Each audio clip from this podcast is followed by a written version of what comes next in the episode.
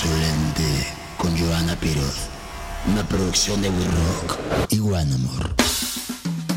Este podcast se llama Insolente, es una producción de We Rock y de Guanamor. Lo pueden escuchar en todas las plataformas, incluyendo Apple, Spotify, Google y Amazon. Sale un capítulo cada viernes. Y si ya están por ahí, pueden calificarlo con cinco estrellas y suscribirse a este podcast que cada viernes sale un capítulo nuevo. Hoy en Insolente tenemos a Scorpio 69. Gabriel Carreón, a.k.a. Scorpio 69, es un DJ mexicano que comenzó su gusto por la música cuando de niño iba a las fiestas de barrio entre los sonideros y los DJs locales. Formó parte de la generación de DJs de discotecas emblemáticas de la Ciudad de México, como El Mecano, Magic Circus, News, entre otros. Forma parte de la banda que iba al Patrick Miller y aún bailan High Energy. Es bien conocido por la extravagancia en sus sets y por los contenidos que sube a sus redes, donde habla de música y de discos en vinil, los cuales colecciona y comparte con su público. Esto es insolente. ¿Qué te llamas Juan Gabriel? Caray, con esa voz, con esa voz me cree que sí firmo. firmo Eso una, me una- dicen en la una, calle, como, este, oye, tienes un muy buena voz. Le digo, pues menos mal soy locutora. Sí, eso está.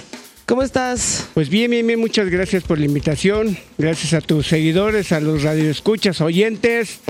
Pues esto es Scorpio 69. Juan Gabriel te llamas. Juan Gabriel, John Gabriel me decían en la secundaria. ¿Sí? John y Gaby. Y alguna vez trabajé en la Unitec y me decían, ah, ahí hay John John. ¿Ah, sí? Sí. Como que cuando escuché tu nombre dije. Ha de ser, digo, no sé, ¿eh? pero.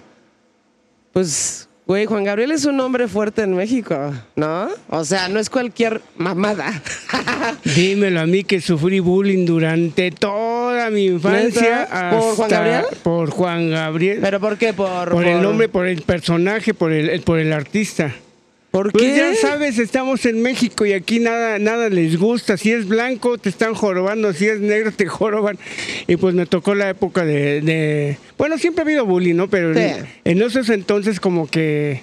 Pues quién sabe, pero sí le batallé un montón. Te estoy hablando que desde mm, primaria, secundaria, el Nopalet, eh, la empresa donde trabajé, hasta como por ahí de los 22, 23 años sufrí. ¿Neta te jodían por Juan Sí. Gabriel? Pues qué ignorancia, porque Juan Gabriel, digo, de entrada a mí me parece un nombre muy bonito. Gabriel es como de mis nombres favoritos en nombre, ¿no? Y igual y la gente no se ha puesto a pensar sobre esto, pero yo sí, porque amo a Juan Gabriel. Que en un país tan machista y tan misógino como es México, es muy cabrón, pero muy, muy, muy, muy cabrón que el cantautor y compositor más importante de nuestros tiempos haya sido ese güey que era, digo, creo que nunca abiertamente dijo que era homosexual, pero todo el mundo sabía. Y aun cuando sabían, pues llenaba el pinche, eh, ya sabes, Lo amaban. Palacio de Bellas Artes. Y se acababa todo y no hay personas. ¿Sabes qué me parece muy cabrón? Que eh, los arreglos de Juan Gabriel, este, por, por ejemplo, el de Hasta que te conocí, no hay mexicano que no se sepa el. Que es cabrón, sí, sí, sí, sí, sí, sí, me parece de las cosas más cabronas que un músico puede lograr, porque todos los mexicanos saben qué rola es, de quién es, quién la compuso, y todo el mundo se emociona cuando la ve, o sea, cuando la escucha. Sí, Y exactamente. eso está cabroncísimo.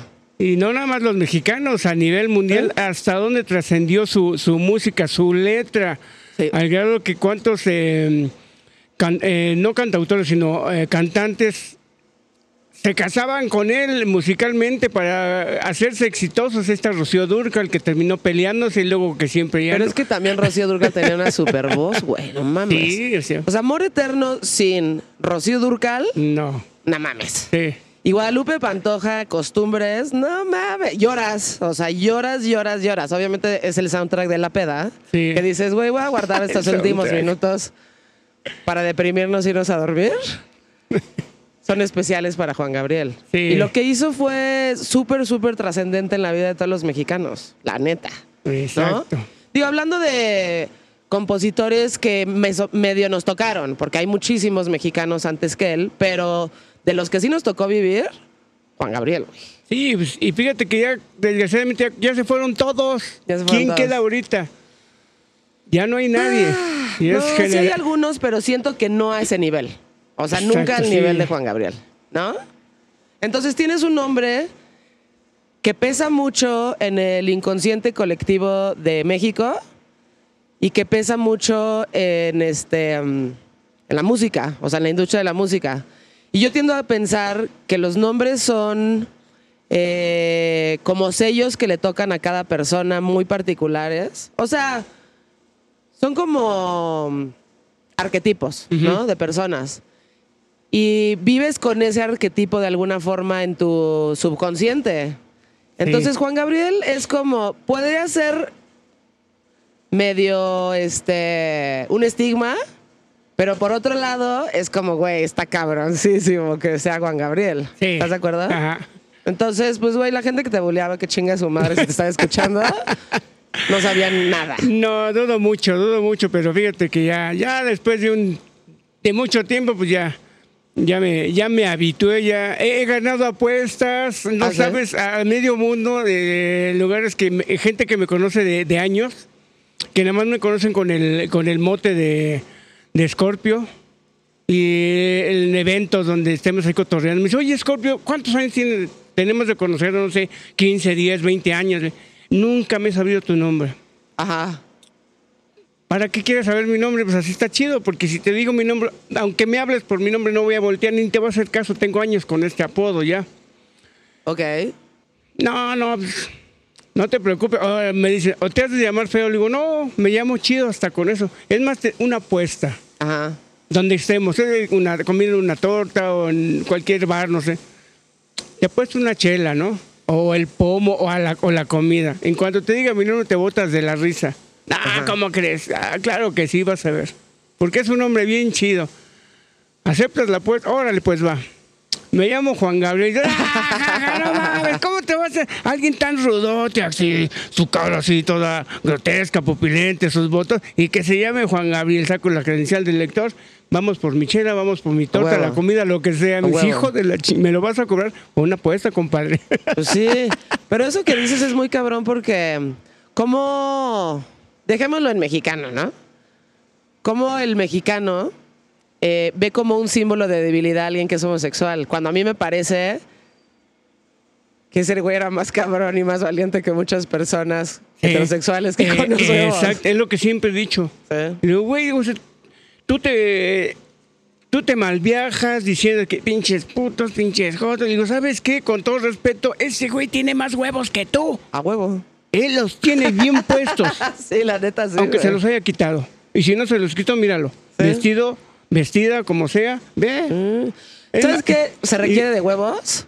Hacer lo que ese güey hizo, vestirse como se vestía, exponerse como se exponía y decir, me vale madres, güey, eso es lo que soy, así compongo, esto es lo que hago y tómalo o déjalo, pero todo el mundo lo tomó, güey. Ajá, Entonces eso me parece de una valentía inimaginable, ¿no? Y, y- y fíjate que eh, eh, hablando de la música, ¿cuántos compositores son de ese género?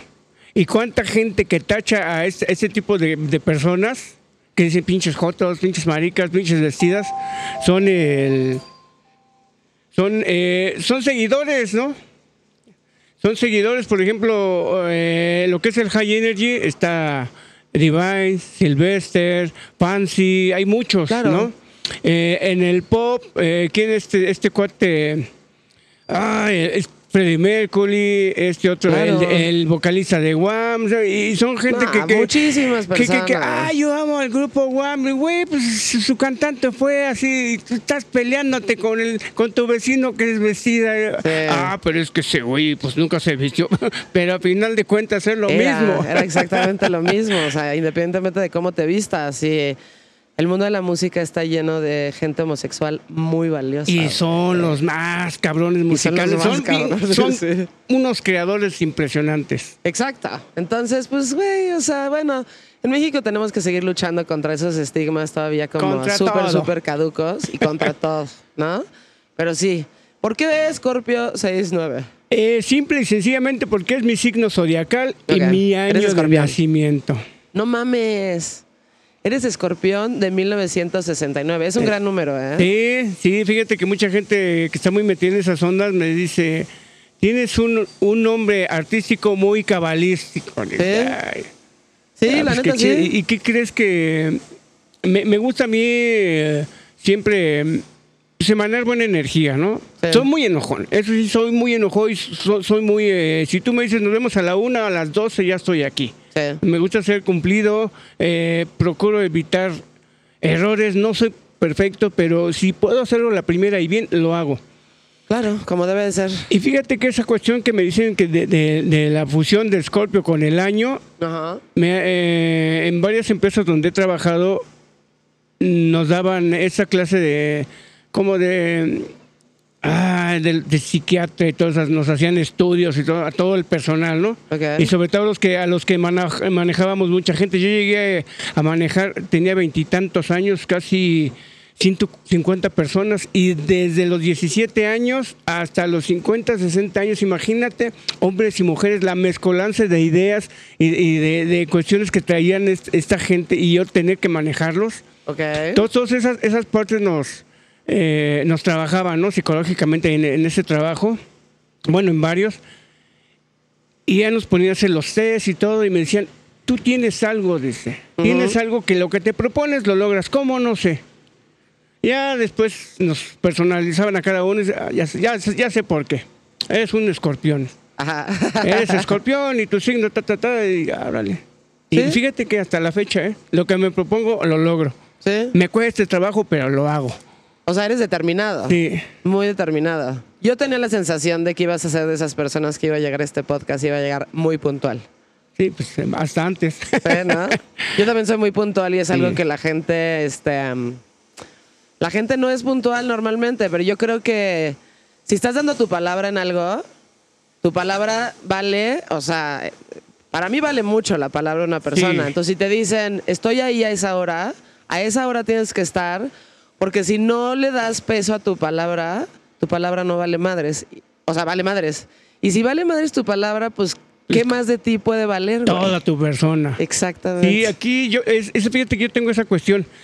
Yo aquí no me fijo en, en la, en la cuestión de que es que si es abogado, si es doctor, si es eh, hasta el mismo pintor, el mismo panadero, el mismo señor de la basura, que yo respeto a toda esa Claro. gente. Ujú. Nos vemos mañana, eh, le levanto la basura a tales horas. O sea, me enfermo cuando... Pero tú me dijiste que a las... 10. ¿Por qué no lo cumpliste? Claro, no, pues es que la neta Y, y sí. me pongo así de, de- de pestañas, ¿no? Porque fíjate, yo, a- hace ratito platicábamos que andas desvelada y toda esa cuestión. Sí, Yo en el mundo llevo treinta y tantos años en eso de, de la música, ¿no? sí. Ya, me, ya mi cuerpo se acostumbró a que, güey, te tienes que levantar a tales horas. No me importa si hace dos minutos llegaste. sí. Ya mi reloj dice, "Ay, son dos minutos, descánsalos porque vámonos, Sí. ¿no? Así es, ¿eh? Y así es como debe de ser. Sí, yo también me acuerdo de, pues, güey, 11 años en el radio, un poco más joven de lo que estoy ahorita. Me tocaba, siempre tuve el horario de 10 de la mañana a 12. Y pues, güey, no mames, me, toca, me ponían unos fiestones, o sea, pero... De repente eran unos fiestones que yo ya decía, pues, güey, son las 6. Pues ya me lo va a seguir, güey. Entonces llegaba a la cabina y ya sabes, este, puta, no mames, este, échate agua en la cara, güey, arréglate un poquito, este, y güey, sea como sea, tienes, o sea, falté algunas veces, muy pocas, por cuestiones como de alergias, de que de repente tengo unas alergias tan fuertes que no puedo ni, a- ni respirar, pero eso solamente fue eso. Si era una cuestión de fiesta, o sea, era de, güey, así como te gusta la fiesta, así también hay que cumplir, y no hay manera de que Ay, es que estoy cruda o estoy... de-". No, güey. Vas y haces tu chamba porque tu palabra vale eso, güey. Si no puedes cumplir con eso, pues no mames. Ya no, ya no estamos en la prepa, Sí, exacto. ¿sabes? Entonces, pues, güey, Sí, a pero- chingarle. como- pe- o sea, pero, bien. ¿Qué crees que en mi caso es? eh, Yo siento que es exageración. Exageración por. eh, mi infancia fue muy oj- ojéis, ¿no? Mm, Afortunadamente, yo todo lo que viví, mira, no, sí tomo moderadamente, sobre todo cuando ando con mis discos. Eh, nunca me metí nada, ni tengo, ni me dan ganas de meterme porquería y media. Yo respeto a esa, a esa gente, cada quien su, su cuerpo y su mundo, Sí. ¿no? Pero te digo, yo, yo tengo esa cuestión que es muy exagerada. em, porque se esté cayendo el mundo y que digo, güey, ya se murió, pero es que tengo que estar ahí. claro. Es no, sí. yo por ejemplo estuve en, en quimioterapias, Ujú. estuve seis meses en quimio, son cañonas, pero cañonas. El día que me que me operaron, yo tenía unos dolores impresionantes, pero no faltaba trabajar. Eh, Scorpio siempre he trabajado en... No es oficinista, hasta ahora ya digo que tengo mi oficina, pero siempre he sido de talachas, ¿no? Sí. Fui pintor, barrendero, eh, panadero, carnicero, N cosas. Pero de, eh, ahora la cuestión de cuando estuve con lo- la, que- la cuestión del cáncer, estaba yo trabajando en la Unitec. Ok. La Unitec está ahí en Ermita y La Viga.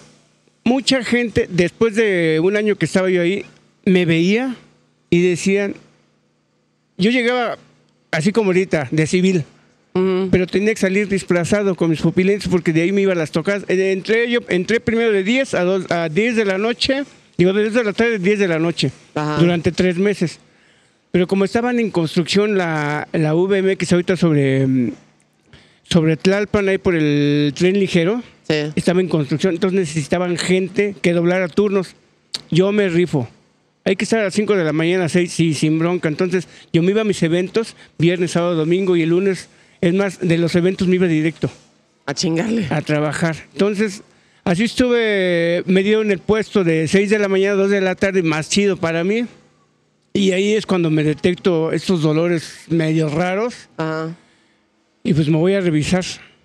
Pues ya ultrasonido, me dijeron, ¿sabes qué tienes este PEX, güey? Sí, me tiró. Pero al grado de que dije, no, vale gorro. Me iba bien en mis eventos. Sí. También vieja que mis mínimos de tarjetas eran 15 mil pesos.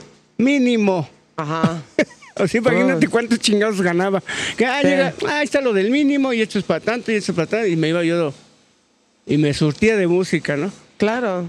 Eh, entonces, me programan para la, la, la operación. Ese día no aguantaba los dolores, impresionante. No me dejaban salir, nadie me creía, porque también soy bien, soy bien, este, mm, ¿cómo se? ah, co- soy como Juanito y el Lobo. Ajá. O sea, sí, como disimulas muy bien. Ah, ¿o No, no, no, más bien muy bromista. Ah, ya. Oye, güey, te va a caer. el- Y ah, te bromeé, güey. Entonces, mucha gente no me creía porque Sí. nunca pedía permiso. Siempre. ¿Quién se queda yo? "Eh, ¿Quién? Yo siempre levantaba yo la mano. To- Órale. Entonces era de tiempo completo. Dos, tres turnos me quedaba ahí. Pero a la larga me sería porque me daban tiempo por tiempo y cuando necesitaba viajar los pedía. Claro. vacaciones. Y estaba chido. Entonces el día de la operación no me quedé, ni mi gerente, ni el rector, ni los de na- nadie, porque es que güey, está- este güey todo el tiempo se la pasa bromeando. No, no, no saques, sino.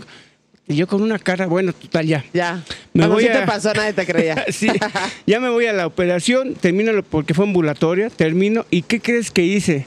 Agarré el camión, me regresé a entregar la incapacidad de ese día para que no me regresaran al día siguiente. No. Nunca entregué, nomás la de ese día.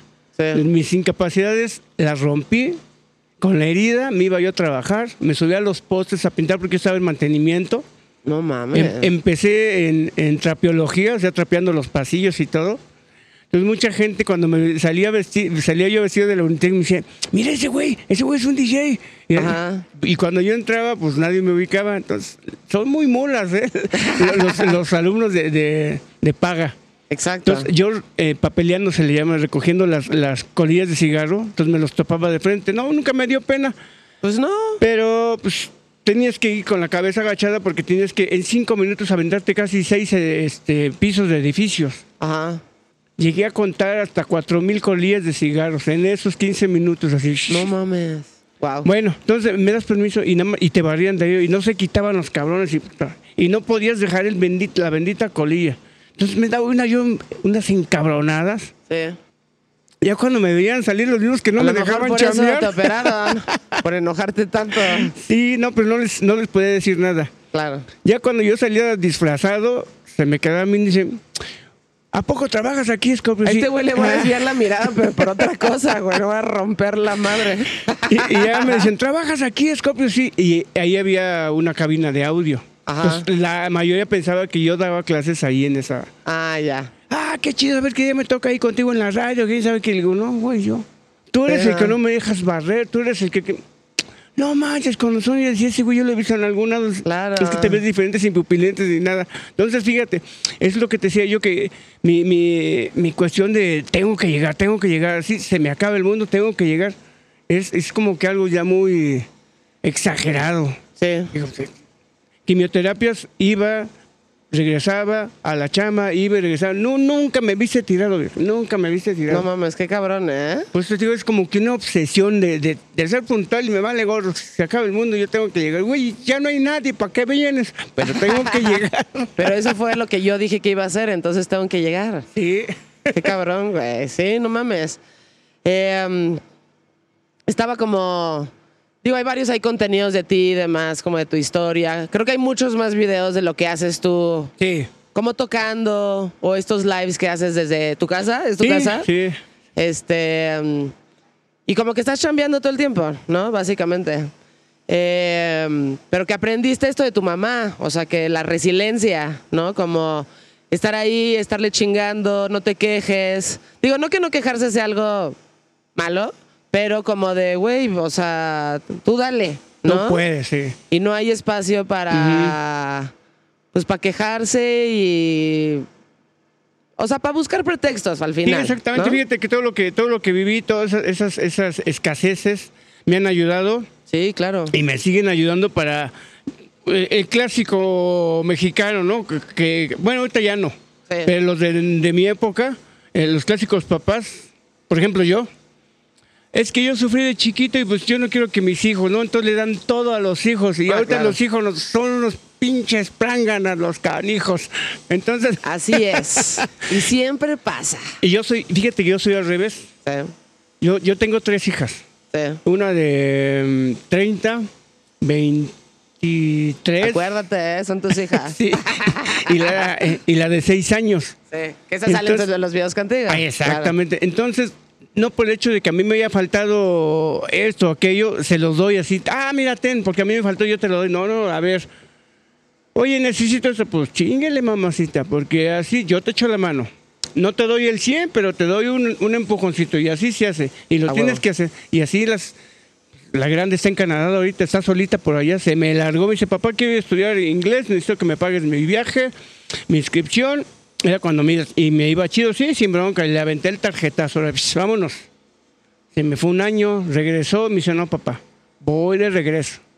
Y ahí quedó, y ya se quedó allá. Qué bueno. Sí, Qué y, chingón. sí, y lo que me dice, gracias papá, dice, porque me sirvió en todos tus regaños, de que te enojabas porque no podía decir bien las vocales, que me regañabas porque no sabía cuánto era dos más dos, y mira, aquí estoy. Sí.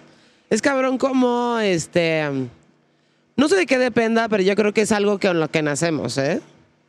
Es una combinación de factores, pero es cabrón como en una misma familia, por hablar de la mía, ¿no? Eh, como que todos nacimos en la misma casa, todos tuvimos las mismas oportunidades, este, los mismos papás, güey, mis papás siguen casados, o sea, Ay, el único chido. matrimonio. Van a cumplir creo que 50, güey, algo así. Este, Yo toco en la fiesta, ¿eh? ¿sí? Vamos a ver. Son medio tranquilos mis papás, pero sí. Les ponemos Em, puro vals. hay gente que con, o sea, que cuando hay malos tiempos se victimizan y es, ay, no mames, es que la pandemia me pegó cabrón, es que no mames, me quitaron esto, es que me enfermé y fueron las circunstancias y bla, bla, bla, bla. Y hay gente con personalidades y caracteres que cuando les empieza a ir mal o cuando sienten, ya sabes, la soga, güey, se ponen súper, este, a ver, pues ahora yo voy a sacar esto y ahora voy a hacer esto y ahora voy a hacer tal, tal, tal, tal, tal y, y lo hace, ¿no? Este, qué cabrón, ¿no? Que algunas personas nacen como con esa resiliencia de decir, pues güey, este, independientemente de las circunstancias voy a salir adelante. Y hay otras personas víctimas de las circunstancias de su vida que además no se dan cuenta que ellos son responsables de todo. Eh, que dicen, pues le echan la culpa a todo, como nuestro presidente, pero no vamos a hablar de política, pero Ajá. es que fue este, es que fue este, es que me dejaron un cagadero, es que los an- No, güey, o sea, ¿Por qué no te tienes que hacer limpias? responsable de tu presente Sí. y de tus circunstancias presentes. Y si eso es lo que tienes ahorita y no te gusta, pues cámbialas. Porque algo Exacto. hiciste también en el pasado para, para estar ahí. recibir, exacto, sí, sí, cierto. Entonces, hazte responsable. Tal cual nada más hazte responsable y no te quejes. Porque... Güey, a No mí no hay nada que más me dé hueva que la gente que se victimiza. Está bien como que de repente tener momentos de debilidad, creo que en, en eso creo, pero el, re- o sea, el victimizarse y. Ya. no hay nada que me cague más que eso y las personas codas. Sí, ya, ya, ve, ve tú, güey, ya me tienes hasta la mano este, güey. Te toca a ti, ándale, córrele. Sí. Pero No, y ¿qué hay que- hago? hay de Nada más todo. dile que sí, ya dale palmaditas en, el, en, el, en la espalda, dile, sí, no te preocupes, todo va a estar Sí, bien, ¿no? Pero tu mamá te enseñó parte de eso, o sea, te, te enseñó lo que es chingarle y lo que te enseñó la resiliencia de, güey, ya, tú dale para adelante, ¿no? Y ya, Exacto, sí. exacto. Em, estaba, estaba viendo parte de tu historia. Digo, obviamente estás aquí porque eres un personaje interesante, pero sobre todo por el pedo de la música, ¿no? Este. Y cómo a través de tu etapa de, pues, de tu vida te fuiste encontrando con el mundo de la música, güey, ¿no? Em, leí por ahí que tu primer este, disco en vinil era uno de Kiss, el Dynasty, ¿no? Ajá, el de 7 pulgadas y todavía lo conservo. Y todavía lo tienes. Jodido, pero ya está, porque no Exacto. sabes cómo le pedí a mi jefa que lo comprara. ¿Y para qué lo quieres? Cómpramelo, cómp- porque estaba de moda. Yo veía, ella trabajaba en casa, yo veía a, a los vecinos, bueno, a los de ahí de- del fraccionamiento, fiestas, vestidos de, de aquí, yo no sé qué, qué onda con es que era eso, además. Sí, Claro. Y, y veía otros vecinos que tenían sus bandas de rock y todos vestidos así. Dijo, yo quiero, pues, yo todo el mundo, ¿por qué yo? ¿Por qué yo no? Sí. Y pues me entero que era un grupo y bla, bla, bla. Y pues como pudo, pagó el disco. Sí. Y ahí está el bendito disco todavía. Pero no tenías dónde escucharlo. Ah, no, no tenía dónde escucharlo. Fíjate, es algo curioso, ¿no? No tenía dónde escucharlo. Hasta que se cambió una, dos, a la tercera señora, la señora de la casa, ¿no? La primera fue la señora Camacho, y luego fue, no tengo ni me acuerdo. Bueno, la última fue Verónica Becerra, que era una sobrecargo. Tenía 17 años la canija y andaba de sobrecargo. Es que también era la época. Sí, ¿ah? Era como de sí. un cha- una chamba que me permita viajar y conocer el mundo y hacer No, y aparte, esto. pues, era- fíjate- súper glamoroso. Pero fíjate que 17 años yo tenía dos hijos. Yo No tenía mames. dos chamacos. Wow. Entonces, era, era, era mamá soltera. Ajá. Era mamá soltera y pues caímos. Mi jefa cayó ahí a todo dar y ella tenía su aparatito. Era, era un Sony bien que me acuerdo. Doble casetera. En la parte de abajo presionabas un botón, salía la charola. Eh, podías conectar el micrófono. Ajá. Donde yo conectaba una Broxonic para oír mis cassettes y lo reproducía como en, en forma de micrófono y así hacía yo mis mezclas. No mames. Y ahí fue cuando por, por primera vez escuché ese disco de Kiss. Ok. Y ya, como la señora nos daba nuestro dinerito, que porque la- la- le lavabas el coche o, o podabas el pasto, por Ajá. cualquier tarugadita nos daba que los Sí. dos, tres pesos y yo los fui juntando. Ok. Yo he ido en esa colonia, Esculhuacán, mm, fue una colonia muy sonidera, sonidera como no tienes idea. Todos los equipos de sonido sabidos su poder haber, La Changa, El Tierzo, El Arcoíris, Disneylandia, eh, grupos como son Los Ángeles Azules, ellos eran, todavía no eran famosos como ahora, Sí. todavía no tenían discos. Ahí tocaban seguido. Ok. Pues, todo eso me lo viví de chamaco. Y más aparte las tardeadas de, de música rock Ajá. que les llamaban los hoyos funkies. Sí, exactamente. Terreno baldío, impresionante, que nos decían, ¿quieren entrar al- a, a la tarea de rock? No, que sí, pues terminando se ponen a levantar toda la basura. Ni siquiera te dejaban entrar porque era un terreno baldío, te, te daban chance de treparte en la barda. Y ahí estás sentado en la barda, esa era la entrada. Ok. Entonces ahí, ve- ahí veíamos, ahí llegué a ver a, al Tri, a los Duk Duks, a um, Rebel de Punk, o sea, Sí. muchos grupos. Entonces, Sí. Música eh, latina, ¿no? Cumbias, Sí. rock. Y aparte hacían eh, eventos con música, la música de color, decían los sonideros, ¿no? La el- en ese entonces el High Energy. Entonces, Ajá. los tres géneros los conocí. Sí. Y aparte el chavo que me adoptó para irme de todos los fines de semana a entregar sus, sus paquetitos de, de periódico, Ajá. pues me llevó todos los antros sabidos y por ahí, bueno, discotecas en ese entonces. Sí. Todos los niños, los niños los conocí. Le Mirage, la discoteca estaba encima del, del Hotel de México, la conocí. Sí. El famosísimo club de periodistas, todos, todos, todos los que estaban en esa época de los ochentas, to- a todos entré y todos a pie de, de- de cabina. Entonces me empapé de música. Qué cabrón, güey, porque. A ver, no, en México no estaba pasando lo mismo que en Estados Unidos. O sea, en cuestión como de tecnología y tornamesas y este vinilos y todo eso, pues estaban un poquito más avanzados que nosotros. Bueno, lo siguen estando. Nosotros estamos como que 10, 15 años atrasados a todo. Em, pues todo lo que estaba pasando en Estados Unidos era justo eso, ¿no? Y en México empieza a pasar como tú lo dices, ¿no? Entonces, digo, a mí siempre me llamó mucho la atención como este pedo de la cabina, güey, de dónde están las pedo técnico de las tornas, cómo agarran los discos y, o sea, igualito que tú yo nomás lo veía y decía, no mames, ¿qué es esto, güey? Sí. O sea, necesito saber qué está pasando como ahí, ¿no? Pero sí hubo un, un momento en México, particularmente como en los ochentas, en donde, pues, güey, el disc jockey sigue pasando al día de hoy, ¿no? Pero que siento que en ese momento era todo un, un poquito más misterioso, porque estas cabinas están cerradas, están Sí. como casi polarizadas. Ujú. Está esta persona adentro que me parece cabrón eso, porque es como un efecto de Daft Punk. No sabes quién está atrás de eso, ¿no? Exacto. Entonces nada más estás escuchando estos sonidos que están saliendo de estas personas que pueden ser robots o no ser robots, o es una sombra, o, o es, o es- es una persona, pero quién sabe quién es esta persona, ¿no? Y están ahí, está, son, está sonando este pedo que viene desde ese lugar, que además está en un pedestal normalmente. ¿Y qué está pasando ahí adentro, güey? Entonces como que la cabina de radio y la cabina de DJ es un lugar en donde la gente como que busca estar, güey, Ajá. ¿no? Como qué está pasando ahí y quiero estar cerca de este semidios que está parado en este pedestal controlando la música, porque cuando controlas la música estás controlando las emociones de todas las personas que están allá abajo.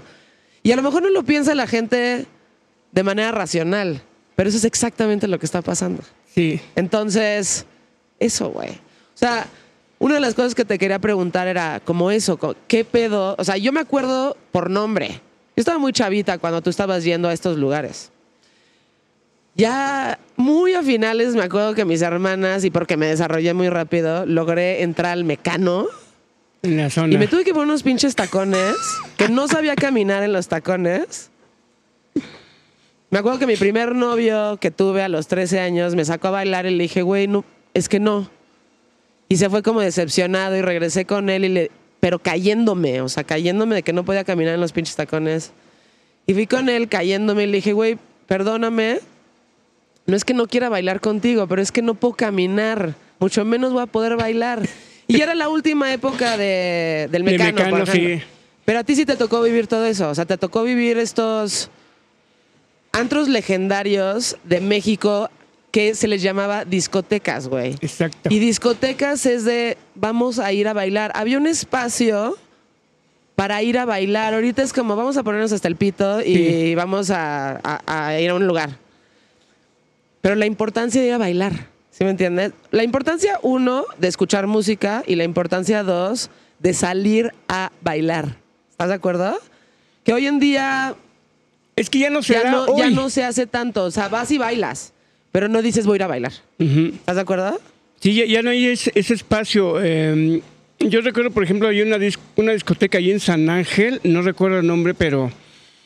ah, bueno, a ver si, si lo recuerdo. Está. Donde está, entrando a San Ángel, de aquí para allá, estaba como a 200 metros en dirección hacia el centro, no me acuerdo cómo. Pero tenía unos tubos de, de, de, de CO2. Ajá. Entonces, este lugar siempre estaba lleno. Era un calor impresionante. Y en pleno auge de, de- de- el, el éxtasis de la música, el DJ sabía en qué momento tenía a toda la gente bailando. Era un calor, Sí. aventaban el CO2. Y era, Sí. era, era un. Nomás veías el, el chorro, ¿no? De, de Sí. esta cosa bajar. Pero era impresionante, era bien rico, te refrescaba, Claro. era un gritadero de gente. Decía, no manches, qué. Bo-". Y todo el mundo quería entrar a esa discoteca. No era muy grande, pero siempre estaba llena, no recuerdo el nombre. Iba la gente. Es más, entrabas, te ponían tu, tu set musical de fondo, Ujú. abrían pistas. Yo, yo, yo recuerdo que a las 10 de la noche ya todo el mundo estaban bailando. Ok. A las- y era ya tardísimo. A las 10 de la noche. O sea, en tardeadas, más bien. ¿O no, la- no. ¿O todavía no? No, las tardeadas eh, empezaban desde las 2 de la tarde y terminaban a las 8. 7, Ok. 8 de la noche terminaban. Sacaban a todos Y ya empezaba el y otro empezaba, desmadre. ajá, pero muy, muy tarde, a las 10 ya la gente estaba bailando. La gente que entraban temprano eran las 8, las 9 ya estaban formados, eran pilas impresionantes. Ajá. Al- te estaban fondeando la música y desde que entraba ya la gente estaba bailando.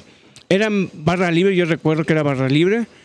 Llegabas, pedías tu trago, tu mesa, te peleabas por tener la pista, digo, la mesa al, al ladito de la pista. Eran esas, unas mesas muy peleadas. Sí, obvio. Güey, Todo, claro. es- esa rola y, te parabas, y no parabas de bailar. Estabas Sí. con. Porque había, había vasos de cristal. Había pistas. Sí. Vamos O sea, a empezar porque había pistas, y- ¿no? Y, la gente desde que entraba era ir a bailar, como dices tú. Sí. Hoy vamos a- hoy nos vamos al Celebration. Al Celebration era el, el, el Celebration y había otra que le decían, el Tiffany's que le decían el Gatiffany's. Ay, güey, yo me acuerdo de, o sea, nunca fui al Tiffany's, pero era donde iban mis amigos grandes a ligar, Sí, digamos. exactamente, porque, porque ahí entraba todo el nivel este, social. Ahí no importaba si tenías o no tenías dinero. Entrabas porque entrabas. Porque huevo. las, las demás discotecas, por ser más eh, de caché, así, pues Sí. no entrabas tan fácil. Si corrías con suerte, entrabas. Y si no, pues vámonos al Celebration, vámonos al Cele. O al, o al Tifa, al Gatifanis, al Al Celebration, Gatifanis. sí. Así le decían el Gatifanis, pues porque entraba toda la plebe, ¿no? Nos decían Sí. en ese entonces. Ajá. Pero efectivamente, como dices la gente iba a bailar. Sí. Iba a bailar, iba a consumir. Yo rara vez que veía a la gente que salía rebotando, ¿eh? A huevo. Y ahora vas, eh, vas a cualquier antro, ahí citan al bendito personal desde las 9 de la noche o desde Sí. las 8 para hacer Sí. talache y bla, bla, bla. Son las 9, las 10, las 11, las 12, ni un alma. Eh, el, el- el- el- lugar está para que a las 2 de la mañana cierre. Sí. Son las 12, va empezando a llegar la gente. Ujú. 12 y media, a la una ya están hasta el queque. A las dos que ya tienen que ser, ya nadie se quiere ir, que porque la fiesta está en su apogeo. Pues sí. Ya todos briagotes, drogados. Claro. y nadie disfruta, ya no van a estar a echar pedos. Sí, exacto. y, y- y hacer, eh, yo soy más que tú, que quién sabe qué. no, hijos. Ya, ya, no hay, ya no hay esa cultura de ir a bailar, ¿eh? Ya no hay esa cultura. Sí, yo extraño la cultura de ir a bailar, la neta. O sea, no bailo muy bien, pero na- a nadie le importa. Pero extraño la cultura de ir a bailar. O sea, a ver, en México no, o sea, hay muy pocos lugares, pero no hay lugares para escuchar música. A mí de repente me invitan a tocar a lugares para ir a escuchar música y justo lo que hago es como seleccionar bien el lugar porque, pues, güey, o sea, la gente no agarra el pedo, ¿no? La última vez que me invitaron a tocar en un lugar en Polanco, que tuve que decir que sí porque era como el- un amigo es el dueño, dije, bueno, voy.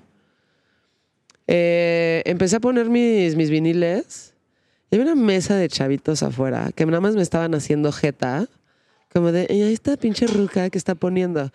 Y me acuerdo, güey, no, a ver, yo no tengo nada en vinil que no sea una pinche crema, ¿no? Ujú. Pero me acuerdo que estaba poniendo Lou Reed, estaba poniendo el Transformer.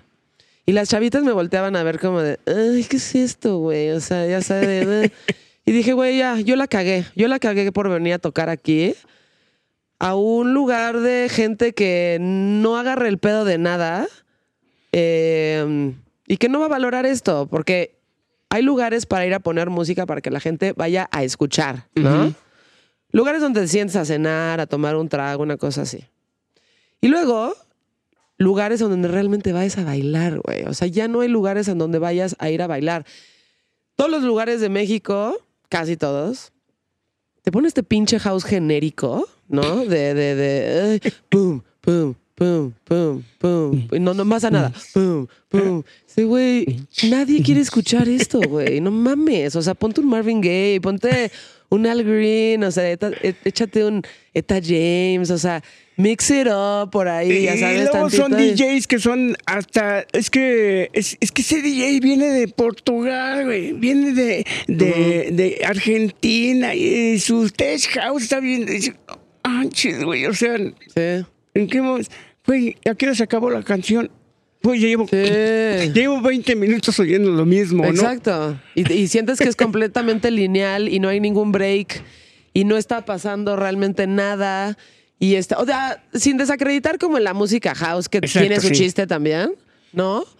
Pero necesita haber un poco de alma, güey. O sea, necesita haber alma. O sea, pues si vas a escuchar música, yo siento que tiene que tener alma. Entonces, no te puedes ir lineal, obviamente, ¿no?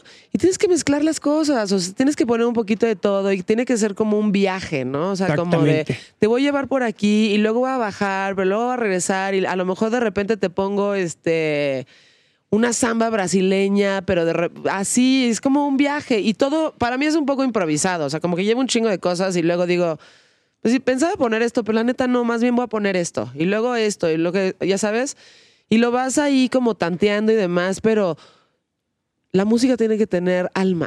Y si no tiene eso, es como de, güey, ¿qué pedo? O sea, te metes una tacha y nada más estás como pum, pum, pum, pum, pum. Pues, güey, no, pues o sea, como que te tienes que dejar ir y tienes que ir a bailar. Sí, ¿no? exactamente. También depende mucho de, de quién está programando la música. En ese entonces, en ese caso, pues uno como DJ, ¿no? Porque para eso, yo, por ejemplo, en mi caso, sí me pongo a estudiar los lugares.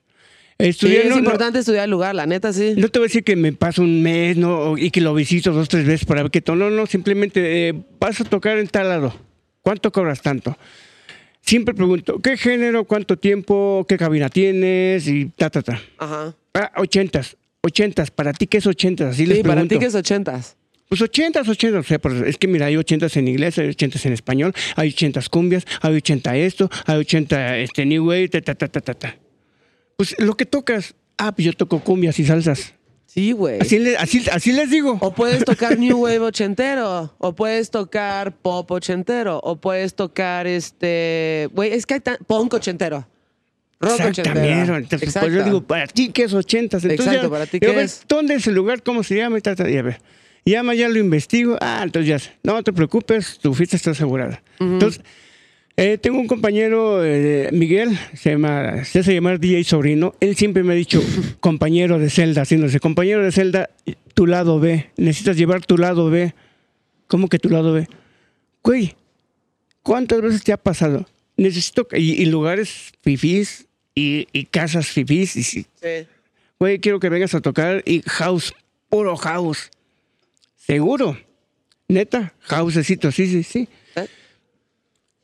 Pero todo housecito rico, ¿eh? Voy a empezar a decir ¿qué es housecito rico, güey? Bueno, yo, yo, es que yo sí le digo rico porque exactamente a eso voy lo que tú me decías, hacer Ajá. esa transición. Sí, claro. ¿no? De que empiezo suavecito, subo, bajo, Ajá. de repente yo hice un, un saxofón así, me- ay, melosón, y luego esas, eh, esas, eh, esas percusiones que te hacen movernos, en Claro. casa, ay, güey, está chido ese, ese relajo, ¿no? y de repente te, te, te doy un levantón, ¡pum! A huevo. Güey, ya te puedes, no, güey. Es, no, es la, no es que toque a 130 y tantos, ¿no? Simplemente la, la exquisitez que trae es, esa, ese, esa producción, ese house, que te hace sentir que estás bailando una canción a X velocidad de, de beats, cuando en realidad la estudias y es, son 128 por todo lo, lo, lo, lo- lo rico que tiene, metales, eh, teclados, eh, ¿cómo se llama? Percusiones, Percusiones. la voz, todo, todo ese con- conjunto de, de- de, pues de artesanías musicales hace que el house se sienta rico. Sí. ¿no? Así le digo Claro. yo, house rico. Entonces cuando me dice, no, tu house acá, seguro. Sí. Bueno, es que yo amo, seguro. Va. Entonces, ya me grabé lo que me dice Miguel, el DJ sobrino. Mi lado B, ¿no? Ya me llevo, si son puros viniles, ya me llevo una maletita que, que voy a llevar ochentas, eh, high, no disco, cumbias, música O sea, como cosas que comúnmente serían consideradas un poquito más mainstream o pop, es el lado B. Cuando en realidad el lado Sí. B es como lo O- o, contrario, lo- ¿no? o- o decimos, por ejemplo, nosotros que somos DJs callejeros, te vas a aventar puros panterazos, güey. ¿Qué es panterazo? Pues todos los hits. Ah, ok. Todos los Panterazo hits. es hit. Ajá. Ok. Güey, necesito que... Y llévate tus panterazos, güey. Porque ya sabemos que con... O levanta muertos. Ya sabes que con esta rola... psh, Ah, vámonos. Entonces, me ha tocado... Me ha tocado ir así ese tipo de, de- de fiestas y, y- y todo así bonito. y la gente... Yo cuando los veo entrar, sobre todo a las chavas, digo... Güey, pues... ¿Qué son 15 años o, o noche de gala? Todos vestidos largos. Dije, bueno, vamos a ver. Suavecito, estoy tocando, no subo volúmenes, todo para que puedas platicar. Sí, claro. Y cuando me dice, güey, trépale.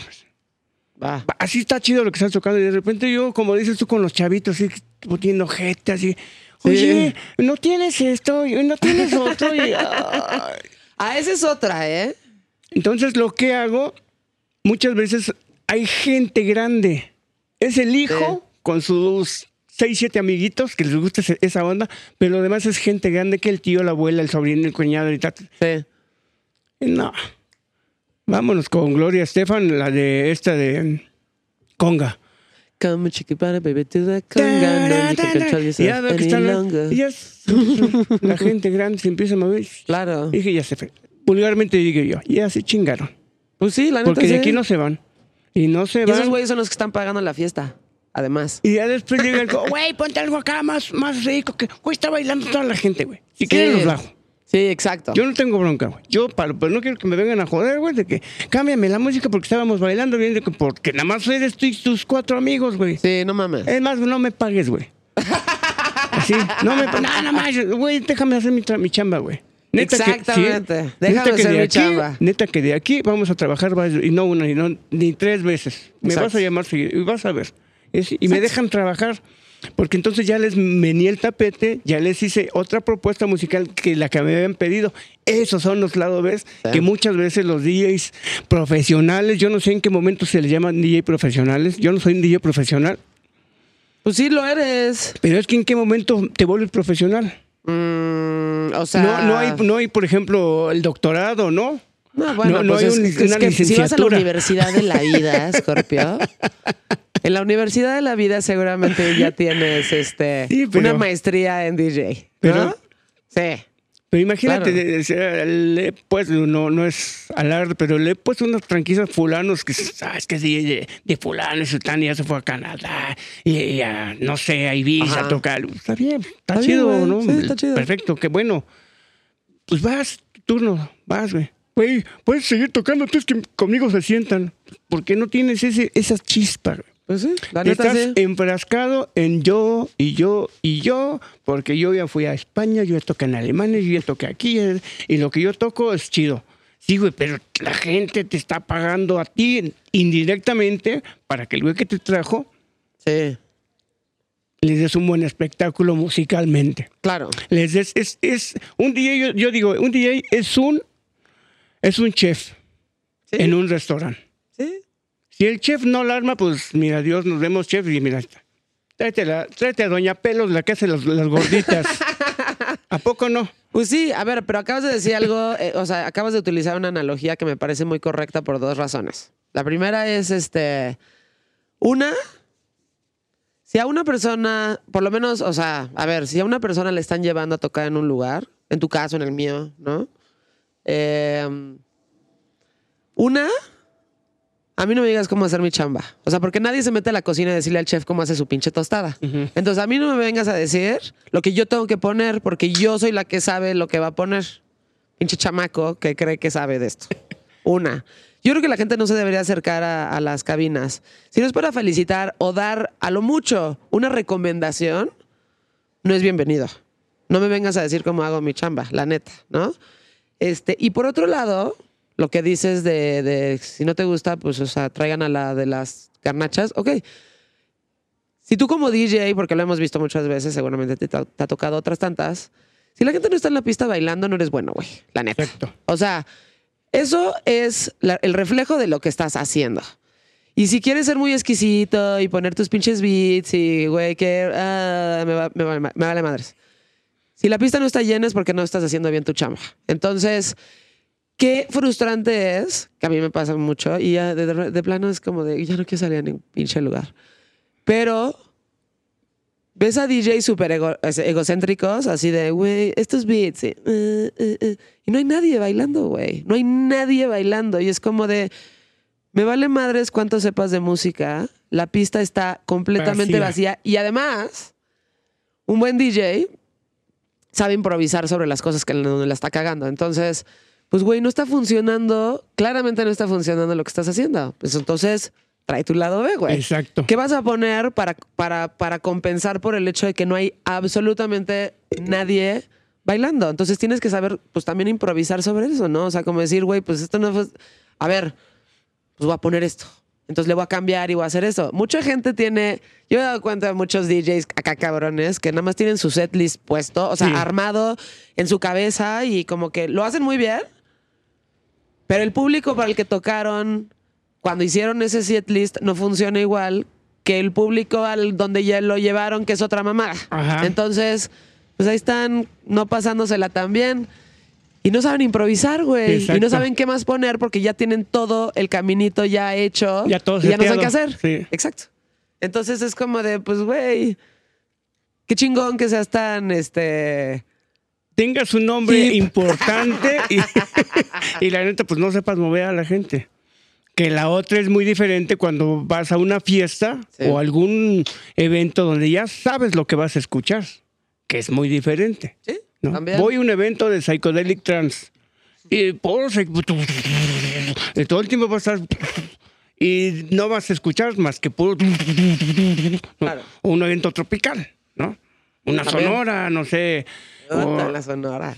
diferente, o sea, no no voy a decir no sea al mm, por ejemplo al mamarrumba a querer que te pongan música disco, Sí, no, no. ¿no? Entonces, ya es muy diferente, ¿no? Entonces, eh, pues, yo por eso yo por eso el, dice, me, me dicen, es que el DJ debe ser versátil.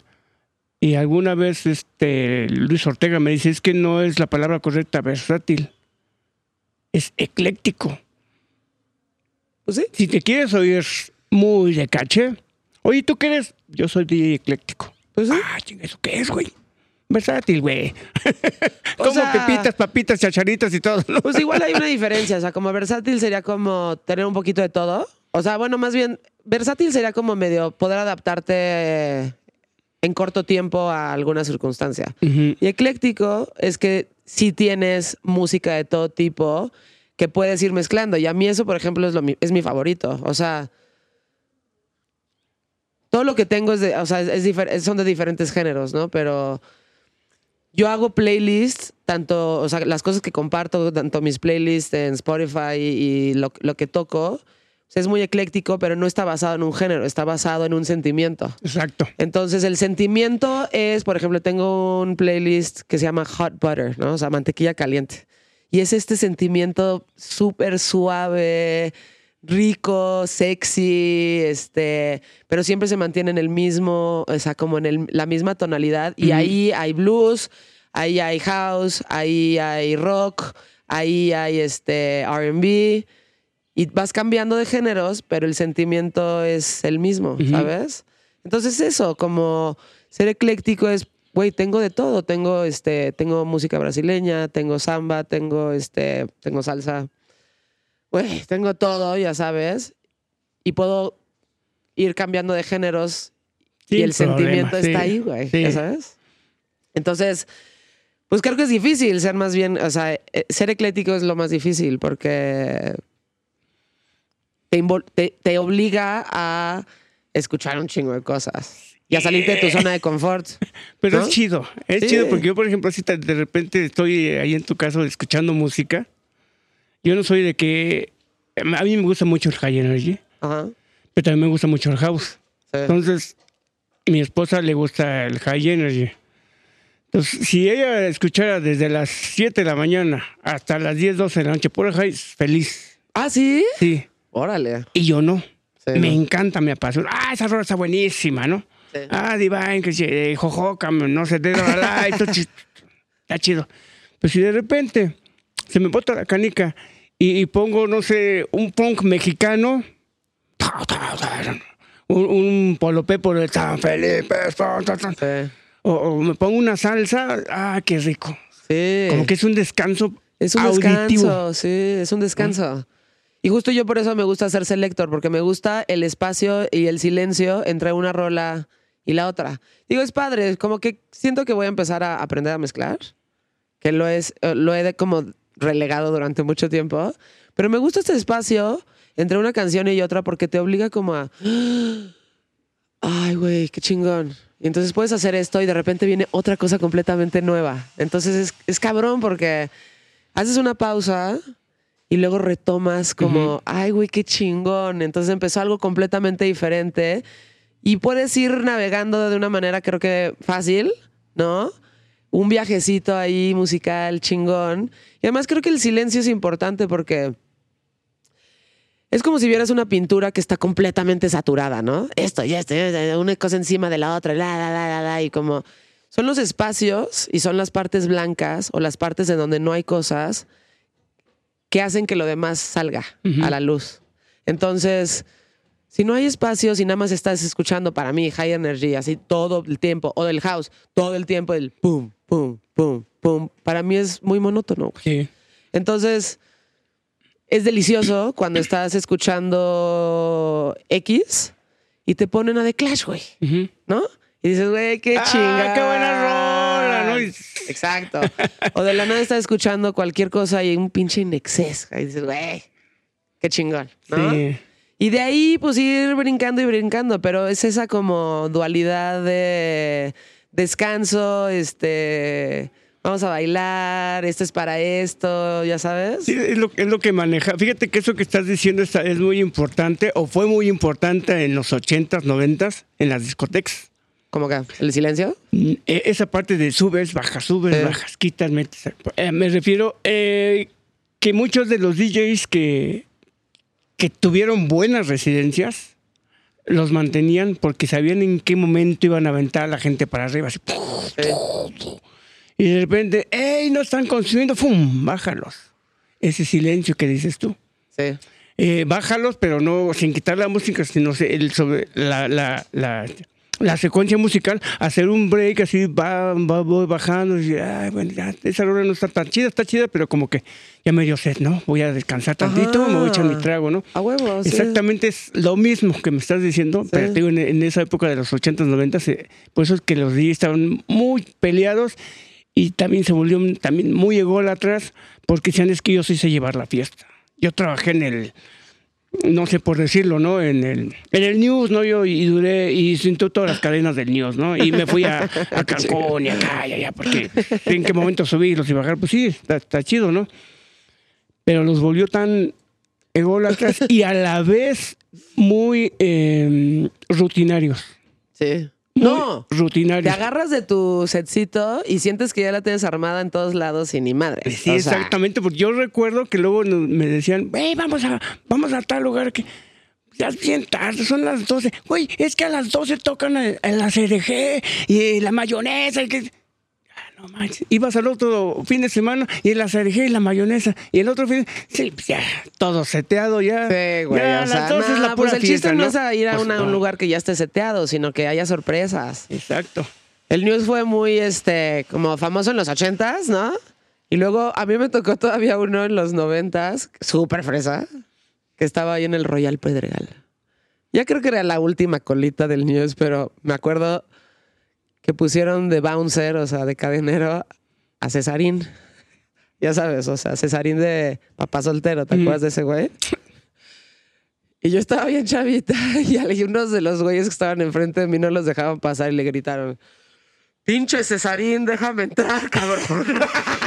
Ay, güey, me acuerdo que me surré de risa. Como que les pareció buena idea poner a pinche Cesarín de, de cadenero, ya sabes. Pero a ti sí te tocó vivir. O sea, todos esos antro- antros súper emblemáticos de México. O sea, cuando la gente decía, vamos a ir a la pinche discoteca, te tocó, güey. Sí, me tocó, pero fíjate que me tocó no como cliente. No, no, no. Me tocó porque el cuate este que me llevaba era dealer. Ah, sí. Era dealer, por eso pisé todos esos, esos lugares. Eh, mi jefa donde trabajaba, pues obvio, eh, señora de casa y pues yo mi ropa era pues toda rota, ¿no? Lo que ahora están de moda los, los, los jeans, ¿no? Sí, rasgados. sí. este, En esa época era jodido y ahora mira, tan carísimos los desgraciados. Ahora los joden a propósito para vendértelos Entonces me acuerdo que este chavo me regaló etiquetas de ropa de marca de, de su, su hermana, no sé, pero y me dijo cómo coserlas. No mames. hacer una bolsita aquí así. Todos mis pantalones, mis tenis. Ajá. Entonces era del- de la cintura para abajo, todo parchado. Y se veía bien padre mi ropa. Ajá. Eh, entonces me, me acuerdo que me da unos, unos, este, pues qué, carrujitos de, de periódico. Ah, ok. Por eso es a que eso te pisé- referías con periódica. Ajá. O sea, los envolvían en, Sí, este, hacía en papel to- periódico. Todo el periódico así. pues. Órale. Entonces ahí llevábamos eh, la mercancía, yo era la, mula, merca. ¿no? La merca. Yo era la mula, ¿no? Como le llaman. Ajá. Yo no sabía. Yo nomás me decían, güey, vamos a ir, acompáñenme. Le decían a mi mamá, Lupe, me voy a llevar a Gabriel. Ah, sí, Miguel, llévatelo. Salíamos a las 6 de la tarde, 12, 1 de la mañana íbamos llegando. Todo, todo lo que es eh, la Ciudad de México, la recorríamos. Él tenía una Caribe. Él era hijo de un general, entonces la Caribe traía luces de, de- de carro oficial. Ah. Muy rara vez que lo pararan. Sí. Y cuando lo llegaban a... Oye, él, imagínate, él tenía el, el cabello chino como afro. Ajá. Y es güero, era güero. Ajá. Entonces bajaba de la, de la combi, no, se bajaba y su, su paleta payaso ahí y aventaba el charolazo y ya. ¿Y ahora por qué te pararon? Es por las luces. Tenemos eh, luces de carro oficial. Ah, no te preocupes. Pues yo a mí nunca me dio miedo. Entonces me decía, ahora vamos a ir a tal, a tal lado. Cuando yo te toque el lado, el, tu hombro izquierdo, Ajá. me vas a dar el sobrecito que está en tu atrás de tu rodilla. Entonces Ok. llegábamos a, a la discoteca, y directamente a la puerta, viene conmigo. Y me agarraba así del lado izquierdo, el hombro, y así, así, ¿no? Yo metía mano así. Hacía yo esto, ¿no? O sea. Yo te toco y tú levantas la mano, ya con el paquetito, Sí. y me, y, y me agarras. Como, sí, yo vengo contigo, ¿no? Es como cuando le das al niño la mano. Sí. O le das la, la mano a tu papá, así le hacía yo. Ajá. Ah, sí, pero, pues, pero ¿cómo vas? Sí, no, no nos tardamos, güey. Ahí traigo lo tuyo. Yo me acuerdo que le decía, ahí traigo lo tuyo, tú tranquilo. Nada más uso con el chavo, pues, y yo era menor de edad. Ajá. Me uso con el chavo, ah, no te preocupes. Ahí en la cabina, ahí que se quede. Entrábamos, era una, pues me acuerdo que eran unas filas inmensas. Sí. Entonces entrábamos, todo se nos quedaba bien. Uy, ¿qué pedo? ¿Por Sí. qué entra y sale, no? Entrábamos, me dejaba en la cabina, eh, se iba, regresaba, ya me decía que qué otra bolsa o qué parte ya le daba. Ya cuatro o cinco entregas en un lugar, Ujú. nos íbamos a otro y la misma operación. Lo así, mismo. Así, así. Entonces, entonces siempre me dejaba en la, en la cabina, siempre. De aquí no te muevas y de aquí no, pues yo que me voy a mover. Yo no me veía cómo se volteaba el DJ cuando hay- hay- había DJs que tenían hasta tres, cuatro tornamesas. Entonces yo veía como aventaban un disco y, avent- y luego el otro. Y dije, no manches, qué chido se ve esto. Sí. Entonces ahí me empecé a, a, a- a musicalizarmente, em, es, ¿cómo se me olvidó la palabra? A musicalizarme, pues, Sí. mentalmente. Porque el día que me soltaron una cabina, yo sin conocer los discos físicamente ni portadas, auditivamente ya los traía. Que fue en un salón de fiestas que eh, fui a pedir chamba. Sí. Había una tardeada. Eh, eh, soy DJ, y dice, ¿y a mí qué? Vengo a buscar chamba. No, se- te doy 15 minutos, si no te vas a la fregada. Sí. Una tardeada. Eh, un- una tardeada de, de, pues, de música disco. Bueno, no disco, era entre High Energy y, eh, y el Underground que empezaba. Por ahí de los noventas. Pues esos 15 minutos se, se volvieron nueve años. Sí. Porque los del sonido nunca llegaron, dejaron un cassette puesto Ajá. y nunca llegaron. Entonces, Yo lo que hice fue, está, o sea, ya conocí yo el cassette. equi- ajá, era un cassette. Está el, el equi- el sonido estaba conectado abajo y yo tenía la, cabe- la cabina arriba, exactamente el, el espejito, nomás Sí. veía yo a la gente, no, no sabían quién estaba tocando. Entonces me dice, tienes 15 minutos porque se fueron los del sonido y no han llegado. Ya, me subo y me dicen, aquí están los discos, hazte bolas, ya sabes, ¿no? Y dije, vértebra. Dije, sí, sí, sí puedo y sí puedo. Sí sé, sí sé. ¿no? Y ayer nomás vi qué volumen subía y bajaba. Dije, este es el que está ahí abajo. Agarré un disco y dije, en la torre, pues que lo pongo y lo escucho si a fuerza queda con ese. Hice la transición. Sí. Mis mezclas no eran así como ahora a tiempo, sino que era, Sí. se emparejaban, subía y bajaba. subía Sí, y, sí, bajaba. sí. Entonces, y así me quedé hasta las nueve de la noche. Y nueve años duré en esa empresa, en un salón de fiestas. Así fue como empezó Scorpio 69. Y así me, ¿Qué me musicalicé. ¿Te acuerdas? Eh, como 90. y- Empecé en el 87, 87, 88, 89. En el 89, porque con estos cuates que eh, los, con los que me juntaba, hicieron su sonido en el 86 y en el 87 ya empecé a tocar con ellos. Y a los Ok. tres años, 87, ocho- en el och- a dos años me batearon. Me dijeron, güey, vete a buscar chambaya. Ajá. Tú estás muy cabrón para nosotros. Y mira, y de ahí, de ahí me fui. Entonces, Ah. todo eso me ayudó a conocer, la, no, física- no de vista, sino au- este, Sí, de así con- escuchar. y así me llevaba a las tardeadas, ahí con eran 3000, eh, teníamos una vocacional, ahí en Tasqueña, la vocacional 5 que todavía existe, ahora es, es un cecito, cetis, no sé qué es. Ajá. Pero eran, toda la población se iba a las tardeadas. Hombre, era impresionante.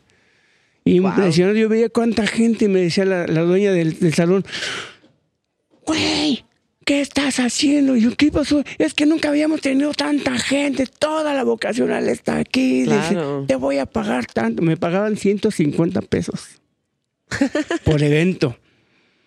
Entonces, si en un evento, si en un día había tres eventos, eran 450 pesos. Sí, una lana para la- ese momento. La nota. Yo en Claro. la empresa donde trabajaba ganaba 40 pesos a la semana. No, pues no mames. De lunes a viernes, de 7 a 4 de la tarde. Entonces, lo de dos semanas lo, lo, lo ganaba en 5 horas. Claro. Sí. Y así Por fue como conocí todas las, las discotecas habidas y por haber. ¿Cuál fue de la que te acuerdas más que dijiste, güey, aquí?